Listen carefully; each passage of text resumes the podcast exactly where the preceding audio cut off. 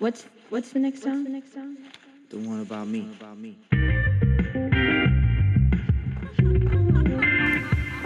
皆さんこんばんは、なおです。もうね、えっ、と、コロナウイルス、COVID-19 のせいで、プー太郎生活、そろそろ1ヶ月がもう近くなってきましたね。今日火曜日やから。明日で1ヶ月か。まあ、ほぼ何もしてないですけどね。もう本読んだり映画見たりの毎日なんですけど、今週はね、あのー何を思ったかもモーガン・フリーマンウィークにしたろうと思ってめちゃめちゃもうモーガン・フリーマンばっかり見まくってるんですけど。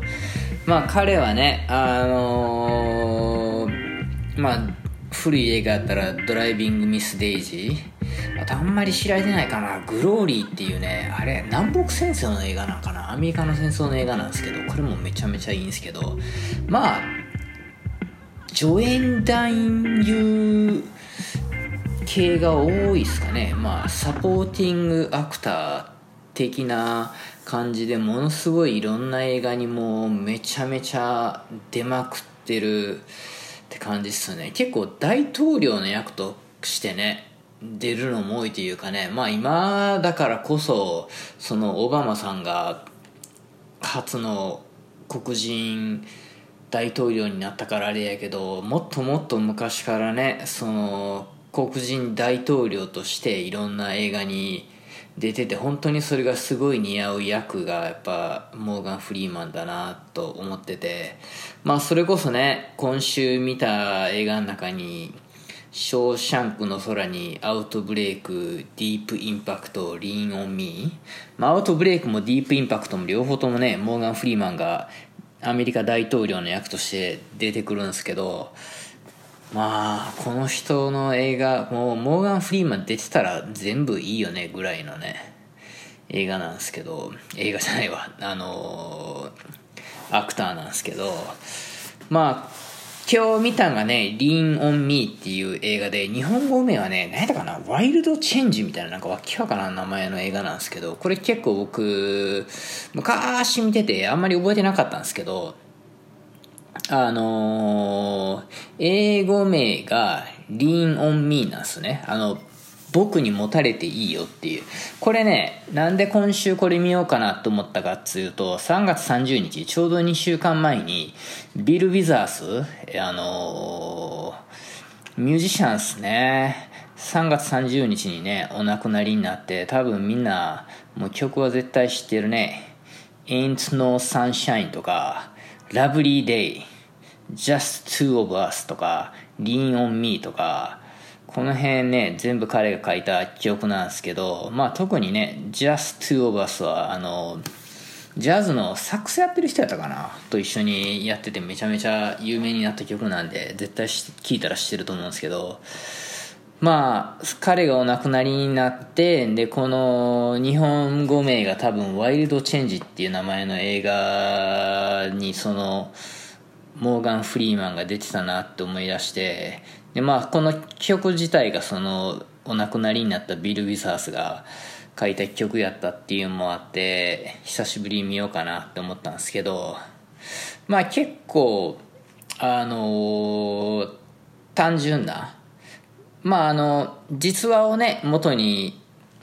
作った映画なんですけどなんかすごいもうね荒れ狂ったニュージャージーにある高校に校長先生としてモーガン・フリーマンが演じるジョーっていう人がもうねみんなにクレイジー・ジョーって呼ばれている人がやってきてまあ簡単に生徒の心を掴んでいって簡単にいいじゃないなその簡単なストーリーなんですよ本当に。生徒の心をね掴んでいってねお約束の学園ものでまあ最後こうなんなんかこうオチはもう完全に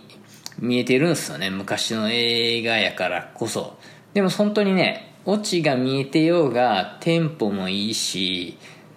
なんか最近の映画ってそのオチはこうなるんだろうっていうのをどうやって裏切るかみたいな映画多い中これは本当にあのそのままなんていうんですか？裏切らない映画というかね。逆にだからなんか昔ながらのいい映画というか僕的にはすごい見やすくて好きだったんですけどでまあ曲もすごいいいしまあもし時間があったらね見てみてほしいなっていう感じなんですけどまあこの中でね結構描かれてたのはやっぱこう最初結構もうむちゃくちゃなんですよね。こうその荒れた高校にいきなり登場して学校で悪いことした、まあ、いわゆる日本でいうヤンキーっすよね。なんかもうドラッグディーラーとかとりあえず悪いことした生徒300人ぐらいもう一気に学校からもうこんなやつらどうせ卒業する気ないねんからっつっていきなりクビにしちゃったりとかね。もうサクサなんですよね。もう今で考えたら考えられないようなことをもう言いまくるんすけど。でやるんすよね。で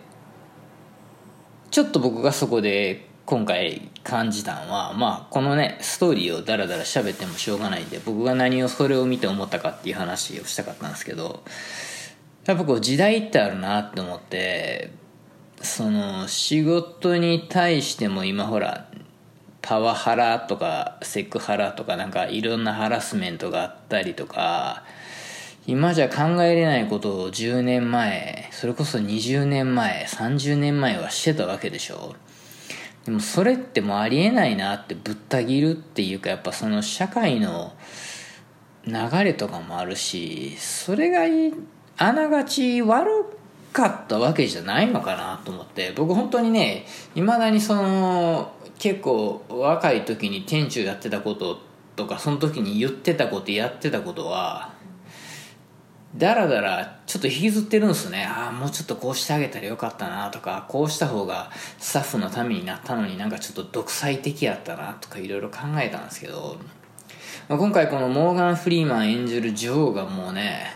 もうこれもう民主主義じゃないんだみたいな俺に従えみたいなんとかもね本当にあの時代ならではというか今って逆に上にいる人たちが下の子の顔色を伺う時代になってるというかまあそんなことはないか。それちょっと言い過ぎかな。やっぱ上にいる人はやっぱ上にいる人でその部下の人はやっぱ上の人には逆らえないっていうのは今の時代も一緒かもしんないんですけどとはいえ昔よりは上司の人もその自分の部下のことをお客さんとして扱っていくのが当たり前というかまあ、それがそれで僕は別に全然否定しないしいいことやと思うし僕も実際にそれ結構意識してやっててだからって別にそれをこう恩着せがましくその子たちに何かを求めるわけでもないんですけどこのこの映画いつなんやろ？多分90年代とか80年代なんでしょうねこの映画ね。ちょっとそれも調べときゃよかったな。やっぱその時代にはこう強いリーダーとかとりあえず俺の言うことを聞けっていうのが良かった時代やったんかな。いやもしかしたら僕がねもしかしたらっていうか僕子供の時に見た映画なんで間違いなく僕が社会とかに出る前の時代の映画なんでその時代がどういうその職場で働く環境やったんかは今となっては僕にはもう分かんないですけどまあ見たらちょっとえそんなことしちゃうんやって思ったけどなんかこうそういう働く環境とか人間関係すらもちょっとずつ成長もしていくし生き物のように毎毎年じゃないけどその時代によって流れて変わっていくんやなっていうのをねこの映画見てすげえ思ったんですよね、まあ、具体的にどの場面って言われたらもういっぱいありすぎてもう尽きないんで、まあ、もし興味があれば見てくださいとしか言いようがないんですけど、でも最後の方にね、その教頭先生が、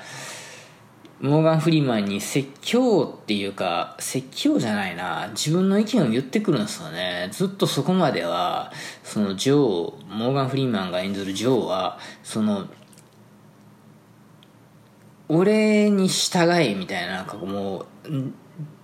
その先生たちにもボロカス言うし、俺はなんていうの？その仲良しグループがやりたいんじゃなくてこの学校を変えるんだっていう強い意志を持って動いてるけど教頭先生がでもこれ言っちゃったらネタバレになるから言わんとこかな。教頭先生が言うそのモーガン・フリーマンに言って彼がそれに対して何にもなんかこう具体的に言い返しもしないけどその後の最後の方のシーンでまあネタバレてもいいぐらいベタベタな分かりやすいねオチが分かる映画なんですけど、まあ、こんだけ言ったら多分ねみんなこうちょっとこう想像できると思うんですけどそれを校長先生も教頭先生もお互いにこう腑に落ちてっていうのがねちょっとうまく喋れてないけどよかったなっていう感じですね。まあちょっと久しぶりにまあこんだけ古い映画も見始めたし「ドライビング・ミス・デイジー」ともう一個ね子供の時に見て衝撃的やった「グローリー」見てみようかな。グローリー日本語名なんて言うんやろあんのかな？そのままなんかな？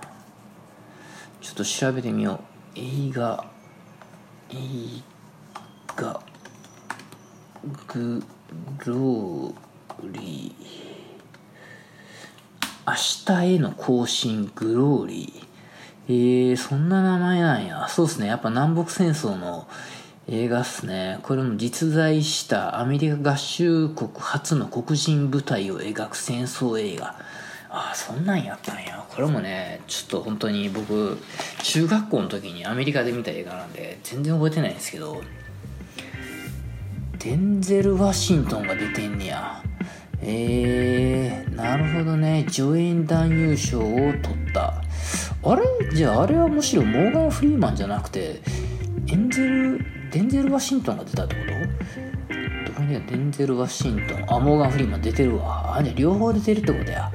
えー、ねデンゼル・ワシントンももうね僕はこの1ヶ月で見まくってますね。なんでかっていうともうスパイク・リーが大好きすぎるんで。まあこれちょっと言ったらもうどこまで行っちゃうねっていう話だけどまあもし興味があればね。まあマルコム X とかはね有名やけど結構重い映画なんでサクッと見るんやったらスパイク・リーの「モー・ベター・ブルース」ですね。ジャズをベースにして描いた映画でこれもめちゃめちゃいいんで、ね、もし時間があれば見てください。っていう話でした。ではでは。